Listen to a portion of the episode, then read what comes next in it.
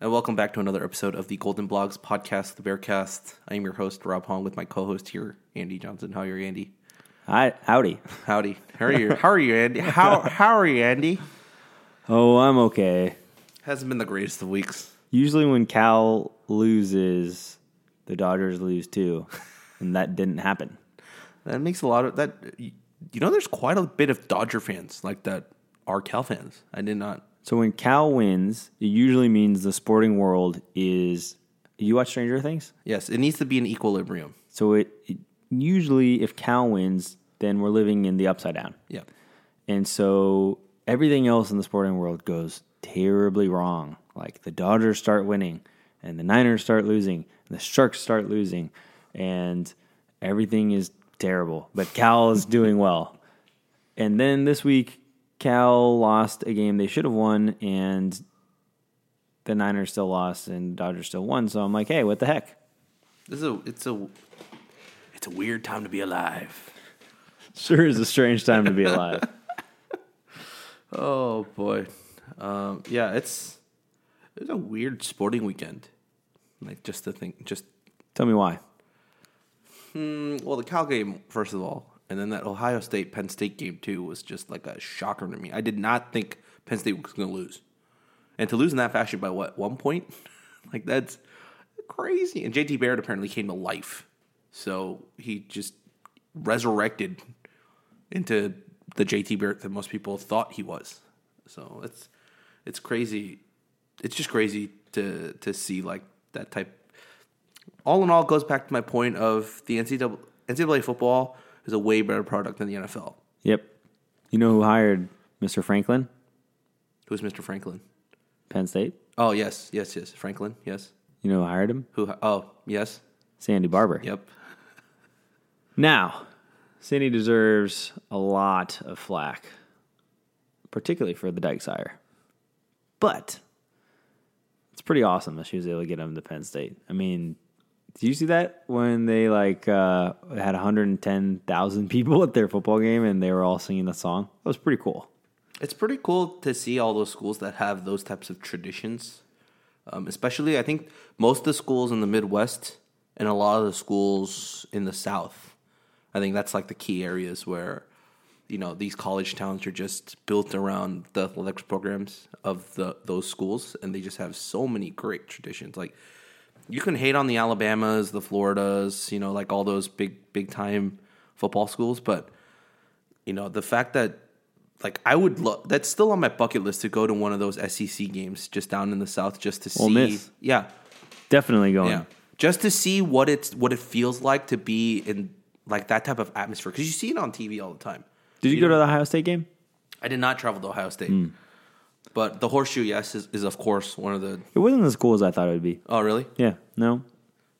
I you you sort of equate the so when I think of like Midwest football games, I think of like big welcoming tailgates that kind of blow you away. And so I, I've actually been to random stadiums. So I've been to Purdue game. That was actually pretty fun.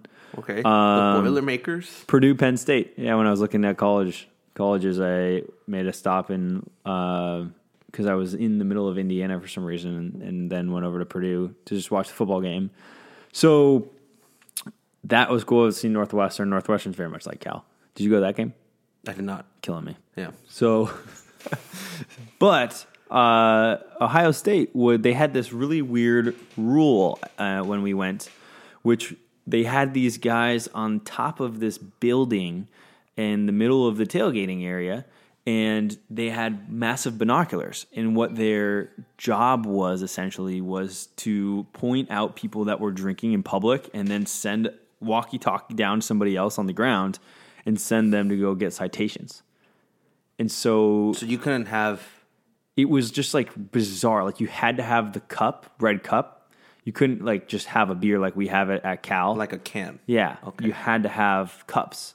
And so all of the fans obviously know how to do it well, but it just really like kind of it made you on edge rather than like all Oh. of the Midwest tailgates I've been at. It's just like open beer, like whatever, like super relaxed. And this one was a little more on edge. And then we got there, and the stadium, yes, super loud, and the Ohio and all that stuff is like very very cool. But um, uh, yeah, so Big House would be on my list. Yeah, Big House is definitely on my list. I that stadium is just. I mean, it's the, uh, the if I'm not mistaken, the largest seating capacity stadium in America. Is it? I think. I think it's because it's 110,000.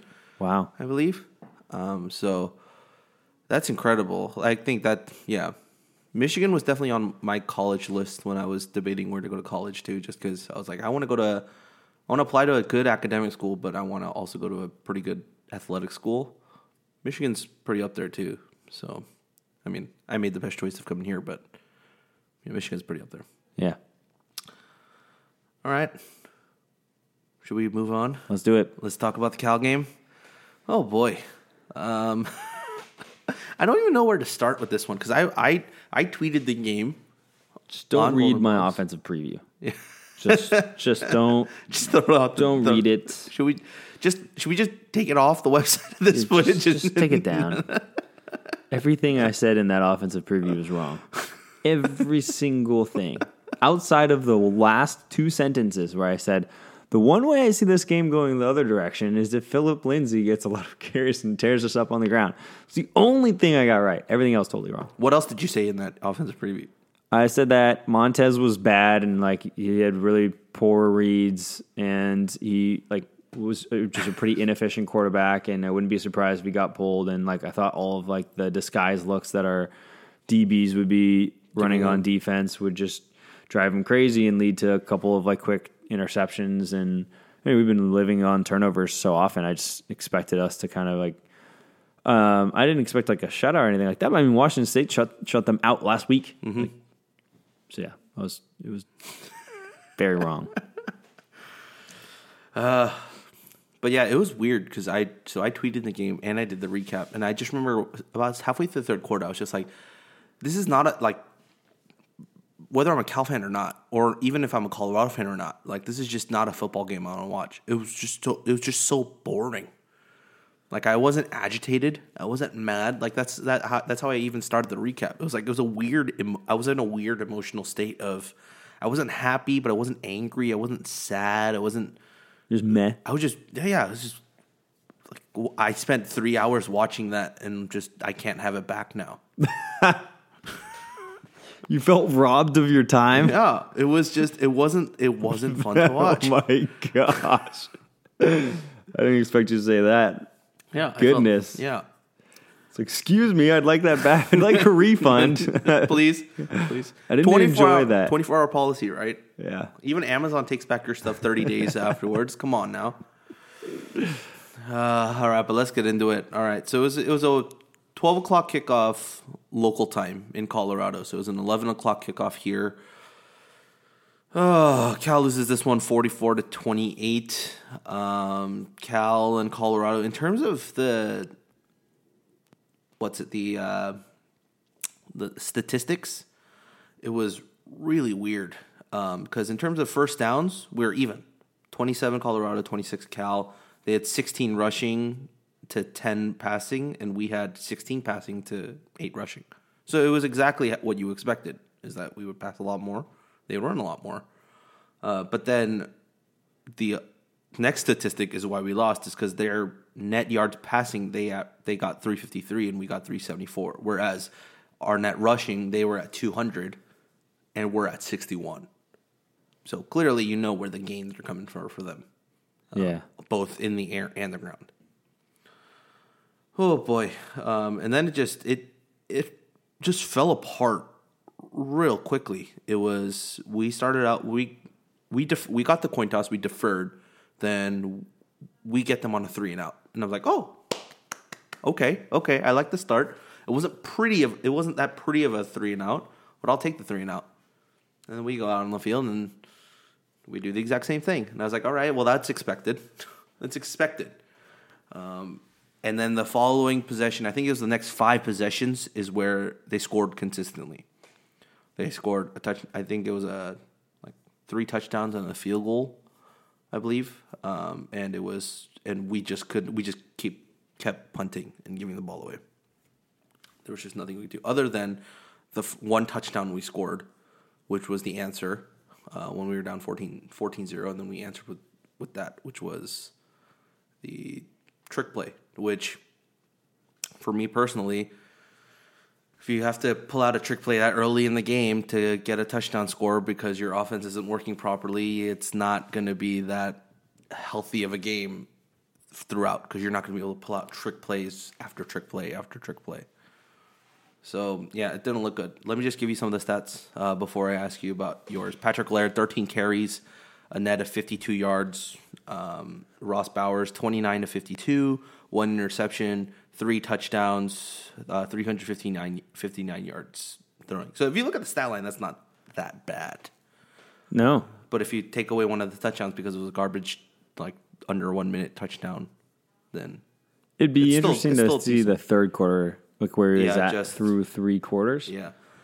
Um, and then Jordan Veasy had 111 yards on seven receptions, one touchdown. Kanawai Noa had 108 yards receiving on seven receptions and two touchdowns. Beast. Uh, and then on the other side, Colorado, Phillip Lindsay, um, net 161. That's an average of 4.9 a carry. He did not score a single touchdown, though, on 33 carries. Montez had 47 yards on 13 carries and a touchdown. He was 20 for 26, or, yeah, 20 of 26, 347 yards, three touchdowns. And their leading receiver was Jay MacIntyre, five receptions for 53 yards and a touchdown. And also Shay Fields, four, uh, four receptions, 101 yards and one touchdown. Yeah, I was gonna say Shay Fields should be there leading. Yeah, but I mean, he had one long reception, the 65 yard touchdown. So if you take that away, he wasn't wasn't that effective. The ball game is in Montez's stats because he against Washington State was like four for thirteen for like forty or fifty yards, and then somehow against us found exceptional efficiency. I mean, the running threat was always there. That was not a mystery. But for him to be as efficient as he looked throwing the ball, especially on the third down plays and the longer passing situations, that's the ball game. I mean, that just it just doesn't make sense compared to. It's not like he doesn't have that capability though. I mean, if you looked at his first earlier in the season and what he was doing, you know, there's a couple of articles that were saying that you know they didn't understand why he was being benched and they thought it was a misallocation of the blame, but it just I don't know if Washington State was able to confound him that much the week prior, where they had to look at their walk-on backup as a consideration. Um, like there's another backup before there's a there's two backups, Yeah. and one of them is a the second one is a walk-on, and they said all of them were in play last week. So, man, it just seems like the game was really blown by the secondary, and the secondary is consistently has has consistently been our strength this year. So it's just a weird thing to watch. So here's the stat that you wanted through three quarters quarterback comparison. Steven Montez, 18 completions on 24 attempts, 311 yards, two touchdowns. Longest was a 65 yarder. Ross Bowers, 15 yards or 15 15 completions on 31 attempts, no interceptions, 155 yards and a touchdown. That Longest better. 27 yards. Yeah. So that sounds that. What was his uh, completion percentage? Sorry, uh, Bowers whole game or just the, the through three. through three, 15 of 31, so about 50 percent, Terrible. just a little under 50 percent. yeah, Yeah, that's an awful stat line. Yeah. that says a lot too. So, yes, secondary issues, inefficiency on offense, or it's like it's not not inefficiency, ineffectiveness in offense. We lack a big play. We really do. We don't have our home run threats anymore, and uh, yeah, when you're just, I mean, the and the defense doesn't play well. Defense has played well every single game, arguably, this season. of this season. Yep, So, I mean, it's realistic for them to have an off day, yep. but it just shows how dependent we are on that u- on that side of the ball, which we would never have expected We should at the beginning of the year. take a just go back literally a year. We were saying the exact opposite, right? When our offense doesn't score a touchdown, or like you know, let's say we we score under twenty one, then we're like, all right, our offense is gassed because they have to go out there and they're expected to score night in night out. But and our because our defense was leaking points. No, we're now we're saying the exact opposite. Is that because our offense can't score, our defense has to go out there and try to get stops on every single possession, and yet they're they have to have this type of game because just because they're going to be so gassed. I mean, just look at last week. We it was a freaking double overtime game. Like I'm, it went way into the night, and that's I'm not. I don't know. You know, of course, no athlete is gonna come out and say, "Yeah, we were tired." Right? No athlete's ever going to say that. But you have that type of game, and with no bye week leading up till now, and on top of that, our two deep is so short, anyways. Our our rotation, guys have to be exhausted by this point. And an 11, um, 11 a.m. kickoff in altitude. Holy crap! now that you look, now that you think about it, it's like, yeah, that was a recipe for a loss. Yeah. I do think the early games are hard because you're just kind of like waking up and getting used to it. 11 a.m. isn't terribly bad. That's like waking up. They probably woke up at like seven. I Yeah. would assume. So it's not that bad, but You're probably awake, but yeah, I don't know. The double overtime thing and just like the mm, emotional exhaustion of that game and the defense just getting shredded by Khalil Tate. Tate and Green. So I'm sure this was a really hard one to rally from. It just feels like we just blew a really winnable game. Yeah, And as you pointed out, the Wilcox face. that pretty much said it all. That Wilcox face pretty much said it. That that was the that was our game. It was like the teeth grinding, just the no, like you know, like it was just. Because I mean, we we just watched a little bit of the recap while- before we started recording, and we were talking about uh, we were talking about how, like, it was a 13 point game going into halftime. It did not feel like a 13 point game going into halftime. It felt like we were down by at least 20, which means by 13's within reach. And we went and they went scoreless in the third. So it was still only 13 points going into the fourth quarter. Still winnable. Still winnable. Still winnable. A 13 point game is not much. It's really not much. Nope. But and we got opportunities to do it. It's just we couldn't capitalize. I I really thought that last drive bef- it- that led to the pick six was one of those like, oh, maybe this is the start of a, a miracle in Boulder, like a last five minute miracle, um, because it had that they it felt like they took it, their their foot off the gas pedal a little bit. We got the ball, we got the ball moving, we marched down the field, and Ross was making some really really good throws on that drive, and then the pick six happens. But I wanted to get your thoughts on the pick six, of just just because I know how how how how much of a quarterback critique you are. That's the reputation. yeah, it's no secret. I'm not like I just don't think that Ross is like nothing against the guy. I just don't think he was really that highly touted of a recruit and and what we've seen has been a pretty average performance. Like he doesn't really win you games, doesn't really quite lose you games. He kind of does, but not really like to the point where he's terrible Yeah, just okay. Like he misses some really bad throws. Like his accuracy is just like nothing we have we just haven't seen it. And it just feels weird watching it. You know, watching the fade that he throws versus the fade that Goff throws. you you don't remember Maynard? No, of course I remember Maynard, but I'm just saying like I'm just saying since we've been really doing this, it's Yes. it's been like NFL, NFL talent. quarterback after NFL quarterback. So we're used to these balls being like in the right place and and you know right and the numbers in the hands. And what you see from Bowers more often than not is if it's a completed pass, the ball's kind of in the wrong spot. It's not necessarily that it was a bad pass or that he like I mean, he just could have you could have thrown it a little bit better. So perfect example is the Kanawai Noa, the Noa touchdown where it's like he's catching the ball kind of at his ankles. It's like yeah, it was a good pass, but it also wasn't like the quintessential pass that you'd be looking for there. You want to throw it uh, outside or a little higher, Right. than Oak can get. You don't You want to throw it inside and low. routes over the middle where he's putting the ball high. And so guys are having to go up and back to get the ball. So they don't carry any momentum into the actual route. So what would be a bigger gain ends up just being like 10 or 15 yards. It's not that like I wouldn't recommend any replacement at this point. It's just that as you look towards the future now, because we're getting to that point, I don't necessarily think like we have an answer at quarterback. We have someone that could be a serviceable quarterback for us if for whatever reason we don't have someone next year. That is fantastic. But I'd immediately turn to McIlwain or Shrout um, and I think see it's I think it's Schrute. Shroot it's Schrute.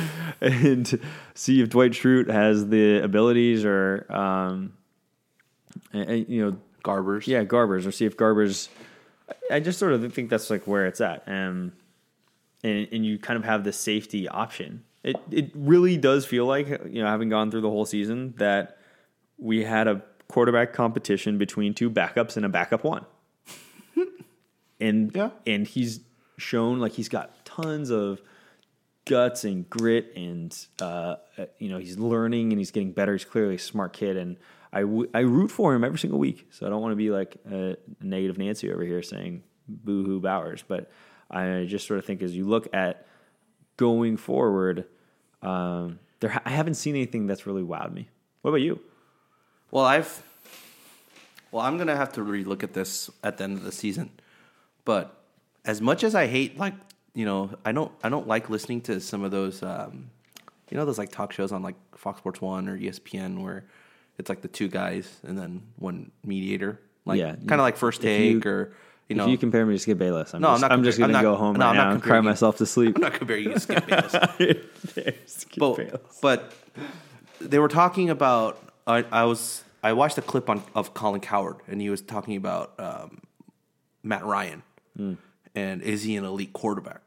And what he said was, whenever he looked at any star player across any any sport and thinking about whether they're elite, he says you look at their entire body of work, you take out their best year or game, you take out their worst year or game, and that's the quarterback or player you have right? And I looked at, I thought about that for a second. I was like, that kind of makes sense because any player can have one really good year, right?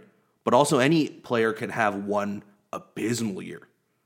But the medium of, or the the average of all the rest is pretty much what you have. So like, like you take Aaron Rodgers for example, and you take out his monstrosity of a year. I think two years ago was the was the real like crazy year and then you take out his worst year, which is probably like his rookie year or the year or this his first year as a starter or the year after. Yeah, You have an outstanding body of work, right. and you can definitely call him elite.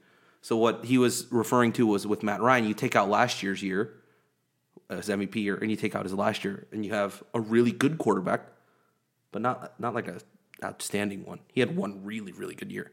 So that's what that's. So to come full circle, is I'm going to have to look at this Ross Bowers the full season. I'm going to have to look at it and go, what was it? Which one was his best game? Right? Probably the UNC game. I would have to say he was really good in that UNC game, in my opinion. That or the maybe the Ole Miss game. Maybe the Ole Miss game too. Yeah, I'd have to go back and look through the stats and stuff and the progressions, but you take that out, and then worst game, Oregon, Washington, Washington for sure. SC, like. SC in the fourth quarter.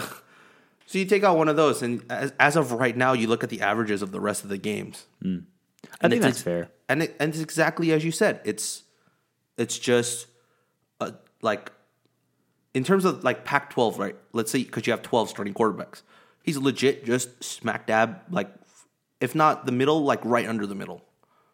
He's just okay. Yeah, he's just he's good. He's he's a good college quarterback, but it's not it's it's not gonna he's not gonna be the factor that wins you games. Like that's that's the big thing. But okay, but all right. So, okay, I'm with you. Yeah. I agree. Yeah. But if you look like look at Manny Wilkins, Yes. like he's nothing amazing. Right. Or do you think so? Not as of right now. Like look at so if you look But at I, Pac-12 but I will I will say this about Manny Wilkins: he's having an outstanding year. Any player can have an outstanding year. Can Manny Wilkins do it again next year? That's that's the bigger question. Or maybe it goes pro. At that point, we we won't ever know. yeah. But it's just he's for me his season right now. I'll look at it and go, "Holy crap, that's amazing!" But at the same time, I'll look at it and go, "It's kind of an anomaly season. Like they didn't, he wasn't expected to do that. Like they didn't know he was that. He's Right. pretty amazing. So, yeah, yeah, exactly. And that's what I sort of think is it seems like in college football, quarterbacks that are average or above average are almost a dime a dozen. In the sense that how many quarterbacks are in the Pac 12 this year that are below average? So we have Montez, who just lit us up. Or I mean, you can think about it the other way, right? Who are who are the quarterbacks that are going to win you games? Surefire, Right. Like so that one is much easier. Yeah, it's just easier to talk about. You have Rosen, yeah, Darnold, uh, out already. Falk. Khalil Tate, call Khalil Tate. Luke Falk, Jake Browning, Um, Herbert, yeah, if he was playing, Herbert. yeah, that's six. and yeah, That, that there, there's six. yeah. It's like it's not the NFL where it's like you have four amazing quarterbacks. Yeah. it's just like by and large, most of the quarterbacks in At least the the league Pac-12. in the Pac-12 Yeah. are gonna be like at a pretty darn good level, and then below that you have the Wilkins of the world, and you have uh, like there's other quarterbacks that you know. I mean, Sean Mannion was excellent at Oregon State for many years. So for me, it's just I I don't know. Like it, it, the standard for me is interestingly enough, it's higher for college football for me in the quarterback because I think that there's always another option out there. For us, we went and got Davis Webb for one year, and he was fantastic, and he was third string on Texas Tech, third string, right? He's Yeah. behind Mahomes and uh, Baker Mayfield. for a Mayfield. Yeah. yeah. So yeah, I mean, th- in in terms of call, it's not like the NFL, right, where you can just throw money at the problem. It's it's definitely not one of those, right? If you don't have a position, you can't go out and throw money at a free agent and, and have him come over with this talent. That's just not how it works in college football. So if you were to choose, right, if because recruiting your recruiting effort can only stretch so far, right? It's not like a video game where you can invest infinite number of hours into infinite number of recruits. You can't do that like an NCAA. So if that's the case, would you rather have you know that star defensive talent, right, and have a really really good defense, or would you rather invest that time and effort into getting a star quarterback, Yeah. right? And that's that's at that point it's just a determination of what you want your teams to look like. Like clearly over the last three years, right? Just let's just take the last three years as an example. When we had Dykes, the exact counter opposite to us was Utah. We invested all of our resources into getting outstanding offensive players. Mm-hmm. Utah invested all of their time pretty much getting outstanding defensive players. Who was more consistent? Right, Utah, because you have freaking Joe Williams who retires and comes back and is amazing, and that's you, You, just can- got those anomalies that just go your way too. But we just we haven't had that. like Luke Falk who just walks onto the team and Yep. is exceptional. I mean, we have Chad Hansens of the world, Yeah. but it just feels like the frequency of good quarterbacks. Like when was the last time Ohio State had a bad quarterback? I don't I don't even remember who the quarterback before Braxton Miller was. Cardale Jones. No, because Cardale was the freshman when Braxton was a senior. Uh, And then that's that's what happened is when Braxton went out, JT Barrett went out, is when Cardale started in the right, national and even he was good. yeah. so it's yeah, so that's like this the one area that I think like you're so replaceable Yeah. that it's like if you're not going to show flashes of consistency outside of looking at Stanford because they've just never figured it out after, After luck. luck, it does feel like Well, they did have Hogan, who was serviceable. he's in a their good system. example of like being just at average, but he's above average, just barely above average. So I'm okay with it. Yeah. if I was a Stanford fan, I'd be okay with it because you're saying, eh, doesn't lose us any games, maybe wins us a game or two. Right now, we can't really say that Bowers like is clearly winning us a game or two. Washington State put down on the running backs. Ole Miss, yeah, maybe Ole Miss is terrible, and then UNC, sure, but UNC is also terrible. Yeah. So, in retrospect, I just don't know how I mean, I think we've learned a lot about our quarterback situation, which is great. I'm anxious to go into spring and really see what the competition is. This Forrest will be out, right? Well, I think he'll still be. He'll still. He's only a junior, so I would. I would assume that he'd still be with the team. I. I wouldn't mind keeping him on the roster and just having him as like a a legitimate senior backup. It was like it was like uh, when Goff and Kline were freshmen, right? We had Hinder as the senior. We still had him on the roster just in just in case. And was, I think it's just always a good idea to have a senior quarterback on the roster, regardless of if he plays or not. Yeah, fair. Um, Fair. So, so yeah, that that question mark is is going to be even bigger. But the bigger question mark, I mean, we're going on a way big tangent here, but the bigger question mark, but about that quarterback situation though, going into spring, is that McIlwain's playing baseball, which means he won't play spring ball. The next time we'll see him is fall camp next year. Right. So will the quarterback will the quarterback situation be played out by then? I I just don't know. I mean, is Schrute going to come in as an early enrollee? I don't know. I, I, I haven't heard anything about anyone coming in as an early enrollee yet. So that pretty much leaves us with the same group of guys that we had in fall camp playing quarterback during spring ball. And you said Garbers look nice. Garbers did look good. It was just a consistency issue. Hmm.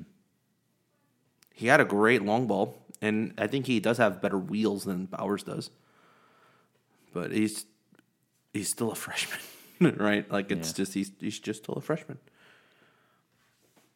All right, let's let's come back. That's Let's- what we thought about the pick six. Yeah, that's what we thought about the Big Six. But Pick let's six was uh, interesting. It looked like it was. So we couldn't figure it out. yeah, We you and were I kinda figure split. it out. Yeah. Um, Was it so? Was it a Hawkins misroute?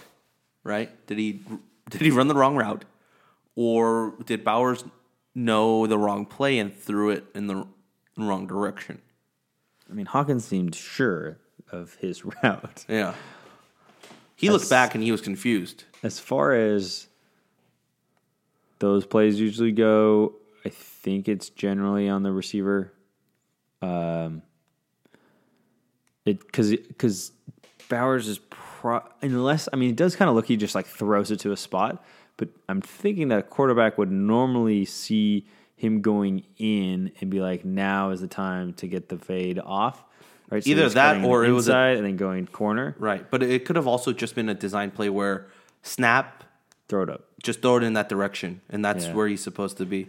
I'm bummed nobody asked. Yeah. It would be interesting to, or maybe they did. Maybe they did. We haven't watched the pro scheme conferences, so we wouldn't know. But if you do, please let us know in the comments. Um, we would we be, we would love to know if anyone has any insights on that.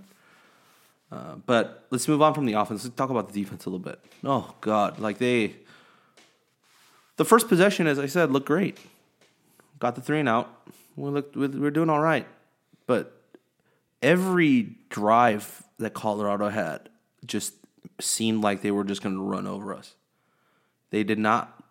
They just looked tired. They looked gassed. Like I, I don't know how else to put it. They just did not look like themselves. I don't know. What? How did you think about? What did you think about the defense? Well, we talked about this a little bit. Um, it just sort of felt like our defense has played well every single game, and they finally just didn't have it. I mean, bad safety play after bad safety play after bad safety play after bad safety play. And it was all on third downs, too, which makes me think that your point about them being tired from the OT game, I think, is pretty valid. Because it's like, you clearly have the energy going one, going two, but you're just like making those mental mistakes in the third down one when you're the most tired. So maybe, maybe it really just was that, but it does, certainly seems like so weird for us to watch. And we were so accustomed to these breakdowns.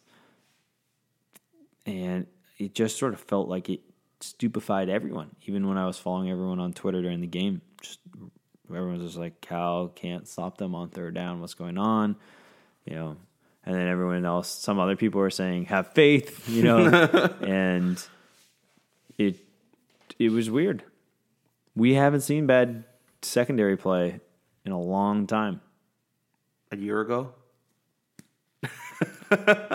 Yeah, you know, we've had a couple lapses this year. yeah, We just haven't had consistently bad performances. From yeah, because secondary. they've had a couple of snaps where they've made some mistakes, but they've always somehow, they've always in every game somewhat turned it around. In my you know what I just thought about?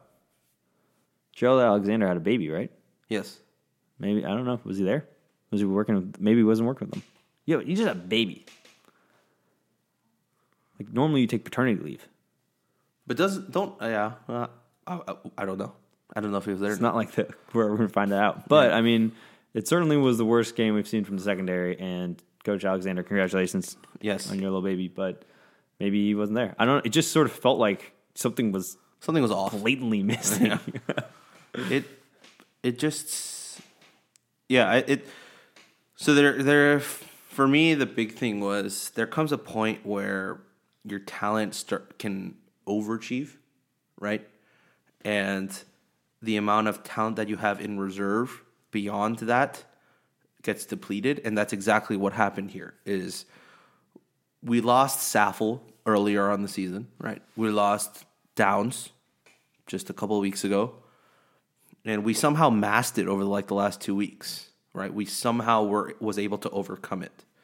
But this is the game where it showed that we're we're running without two of our starters, and on the defensive end, and that that is just a recipe for not performing up to par because you just don't have enough bodies to be able to play those positions anymore. And for Downs in particular, I think it's been actually pretty noticeable in the last two two weeks because it's just like those. How many times did Colorado ran that dumb little like running back? Either it was like a quick pass to the outside and they ran it straight to the sideline for like a four or five yard Mm-hmm. gain, or they just ran the running back to the outside. Devante was the one that would crash down on that all the time and get the running back in the backfield. and he would he would read it and force the angle into a into an area that he liked. exactly. We didn't get any of that in this game. Yeah. So I mean, it's it's super. No- his absence is more noticeable than anybody else that's gone down this year for me.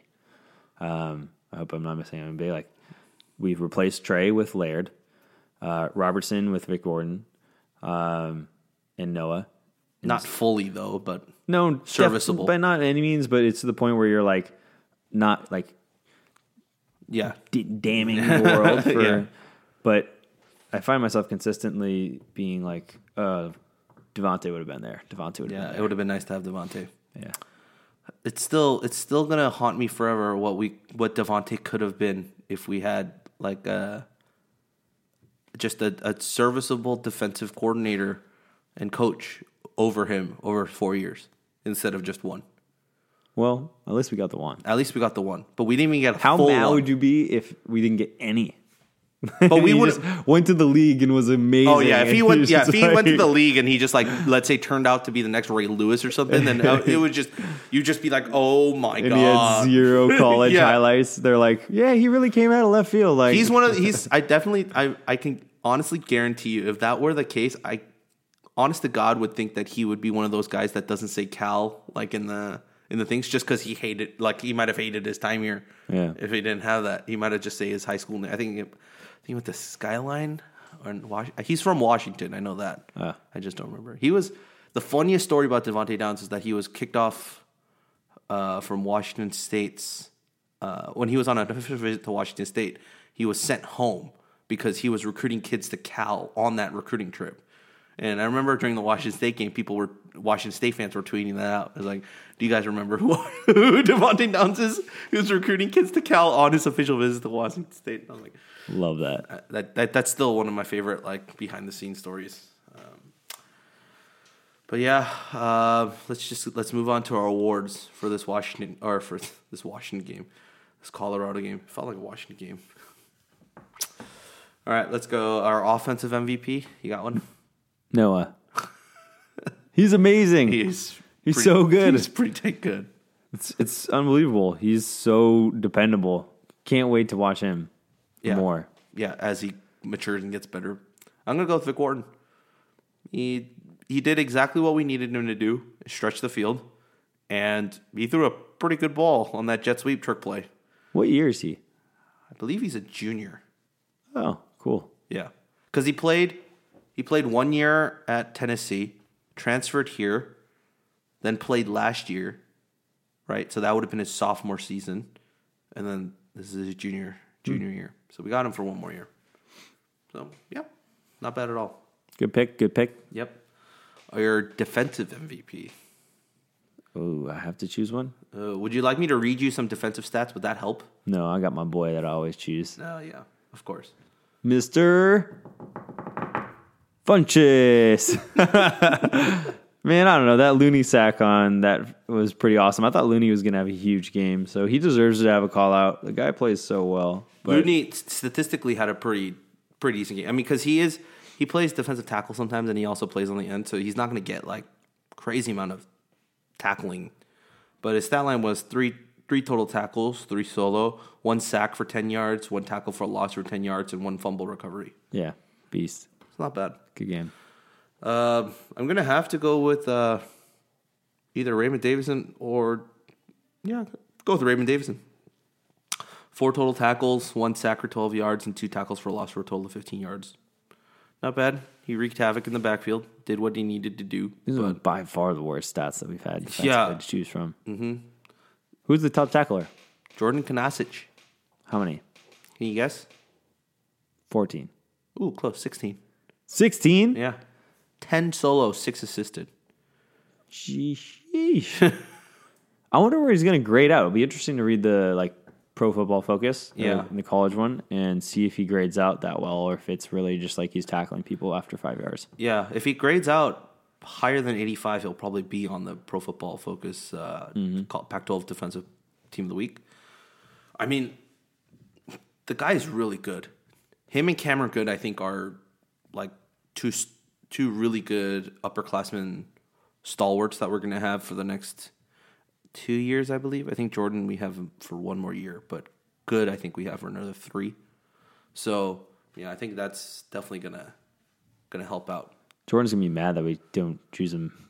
Yeah, yeah. if he He's going to be listens to mad at the this, Bearcast. if he listens to this. All right, um, your unsung hero. My friend Travis was wearing a um, Ted Bear head Yes. at the Cal game, wearing all Cal clothes, and got his picture taken by the USA Today, and it was featured on our blog in the instant recap. Yep. And it'll be featured on our podcast post as the main one.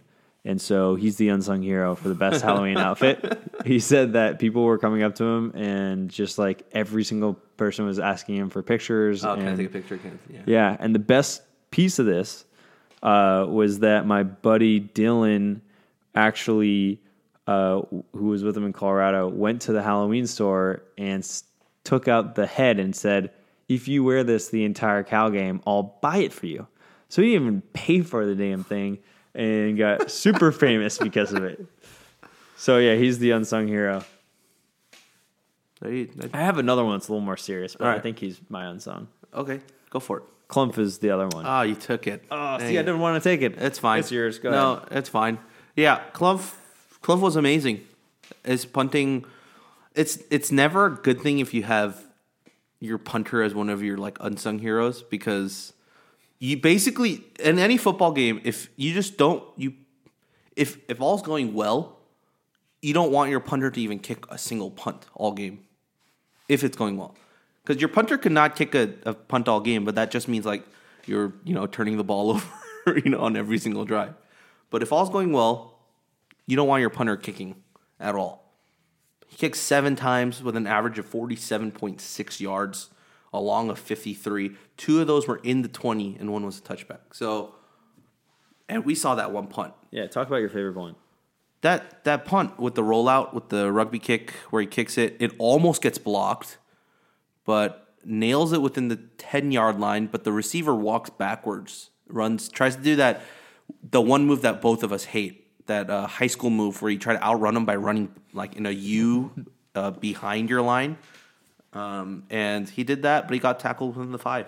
And I was just, I remember we were wa- we were watching the highlights, and I was just like, look at that, it's a beautiful punt. Haven't seen that type of punting since Brian Anger. It's a good pick. Yeah. Yep. All right. Our last one is our bounce back player for next week. You got one? Yeah, I think my bounce back player for next week will have to be Patrick Laird. If we're going to win this game, we need to have success running the ball. So uh, he's got to have more than 53, 63 yards. Like, He's got to have more than 13 carries. And Vic, Yeah. War- uh, Vic Enwere has definitely needs more than six carries. I am not as. I don't know. I cannot read Vic for the life of me. I cannot. I when I say that we should stop handing the ball off to Vic, he runs for hundred yards and multiple touchdowns. But other than that, it seems like you know, like in the Arizona game, I was like, dude, we got to stop giving this guy the ball, and we give him fourth and one, and he's supposed to be tackled, and the guy is just so strong, goes in the end zone. So I clearly have no idea what I'm talking about. So I'm just going to choose Laird. But with Vic, I just can't figure out. Like he, sometimes he just seems to make such bad reads on his blocks, and then other times he just rumbles, mm-hmm. and it's very hard to figure out like what the consistency issue is. I think it has a lot to do with the O line um, as well. But it's uh, it's really a tough nut to crack. Yeah, the line's going to be a real big question going into next week, too, because Daltosa was injured on that, on that final offensive play. and he was helped. He was car- uh, carried off by his teammates. So, I don't know if he was carried. He was definitely helped off by his teammates at the very least. So, yeah, uh, my bounce back player for next week. I think it has to be the DBs. I hate going with the whole group, but I've been going with a lot of groups. But the DBs as a whole, I think will have a bounce back game next week. I think, I think the entire team as a whole, and we'll talk about this on our preview, but the team as a whole definitely senior night, final game of the season, at home. You know, So who are we sending off? Like, let's talk about senior night. we're sending off Ray Davison. Yep. We're sending off uh, Da. Da. We're sending off Downs. We're sending off Looney. Uh, we're sending off Ray Hudson. Although Um, although Ryan Gorcey uh, tweeted out the, today, I believe, or yesterday, um, that Wilcox said that there's something in the works uh, regarding Hudson. So that could mean sixth year because it, it honestly that's the most viable option at this point because he didn't play a single snap this season. He was out injured the entire season. yeah. So he could easily apply for a waiver, and I I would be hard pressed for to say that the NCAA wouldn't give it to him, especially since he didn't play a single snap. Like he didn't suit up. Like if he if he had suited up and didn't play a snap, like that's that's different versus like unable to even dress on any game day. Yeah. So yeah, but I'm sure he'll still walk with all of his all of his classmates What about Vic? and Vic Enwere. Yes. Crazy. That went fast. Yeah, Tre Watson might. Really? um, because it is his senior year, right? And he, it's like it's all the it's his class guys, right? It's all the guys that he went to school with. But I don't know how that works with guys that you know are staying for another year. Like, is it like graduation? Can you just delay it, or like, or can you walk whenever, or do you have to walk like on your final game of your final year? Because I don't know if I was in Tre's shoes or in Ray Hudson's shoes, like I would want to walk with the class guys or like have my senior thing with the guys that I came into Cal with, because that's the guys I'm going to be definitely closest to, yeah. right? Like I want to, I want to wrap up that thing in my that chapter in my life with the same guys I started that chapter with. So maybe I don't know. We'll we'll find out on Saturday. Um, yeah, but that wraps it up for us here on the Golden Blogs podcast, the Bearcast. That's a yeah. We need to do something about that. That's way too many words.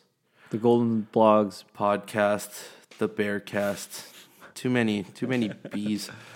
But yeah, uh, basketball season starts next week. Exhibition game is on Monday. Against? First game against Providence, Oh wow. which is a pretty good team. yeah. Um, So exhibition does not count. Does not count For It's just- anything. yep, just for funsies. Um, and then also, first game is next week on Friday against Riverside, 9 p.m. start. Real weird. It's on Friday. Yeah, Next Friday. yeah, Ooh. yeah. Sounds enticing, doesn't it? 9 p.m. start because it's 9 p.m. Yeah. Wait, I missed that. Yeah. you just said that. Holy smokes, that's late. yeah, What? yeah. Why? I don't know. It's probably one of those TV things, maybe a Pac-12 thing where they want to like show Nine basketball o'clock? all day. Yeah, nine o'clock. I was like, holy crap, nine o'clock. Thank God I don't have the recap for that game. Wow. But yeah, uh, we'll have some basketball stuff starting for you guys next week, probably after the exhibition game. So we'll have that set up. Um, I got a buddy of mine who's going to come in and help record a basketball season preview for me, and then we'll have another guest on for the rest of the year for basketball to talk basketball. So I think we're we're we're in a good place. Have you announced the guest yet? Not yet, not yet. But good I just one. I just need to good one. confirm. Well, you don't know who the other guest is. I haven't told you the, who the other guest is, but the guy who's going to do the preview, the basketball pr- season preview with me. But he's a good one too. He's a real good one. Wow. one. Yeah, but we need to. I need to uh, talk to them and figure some stuff out first. And once we get all that done, yeah, we'll we'll have that for you. Um, otherwise, thank you for listening. Be on the lookout for our Oregon State preview. And as always, go Bears. Go Bears.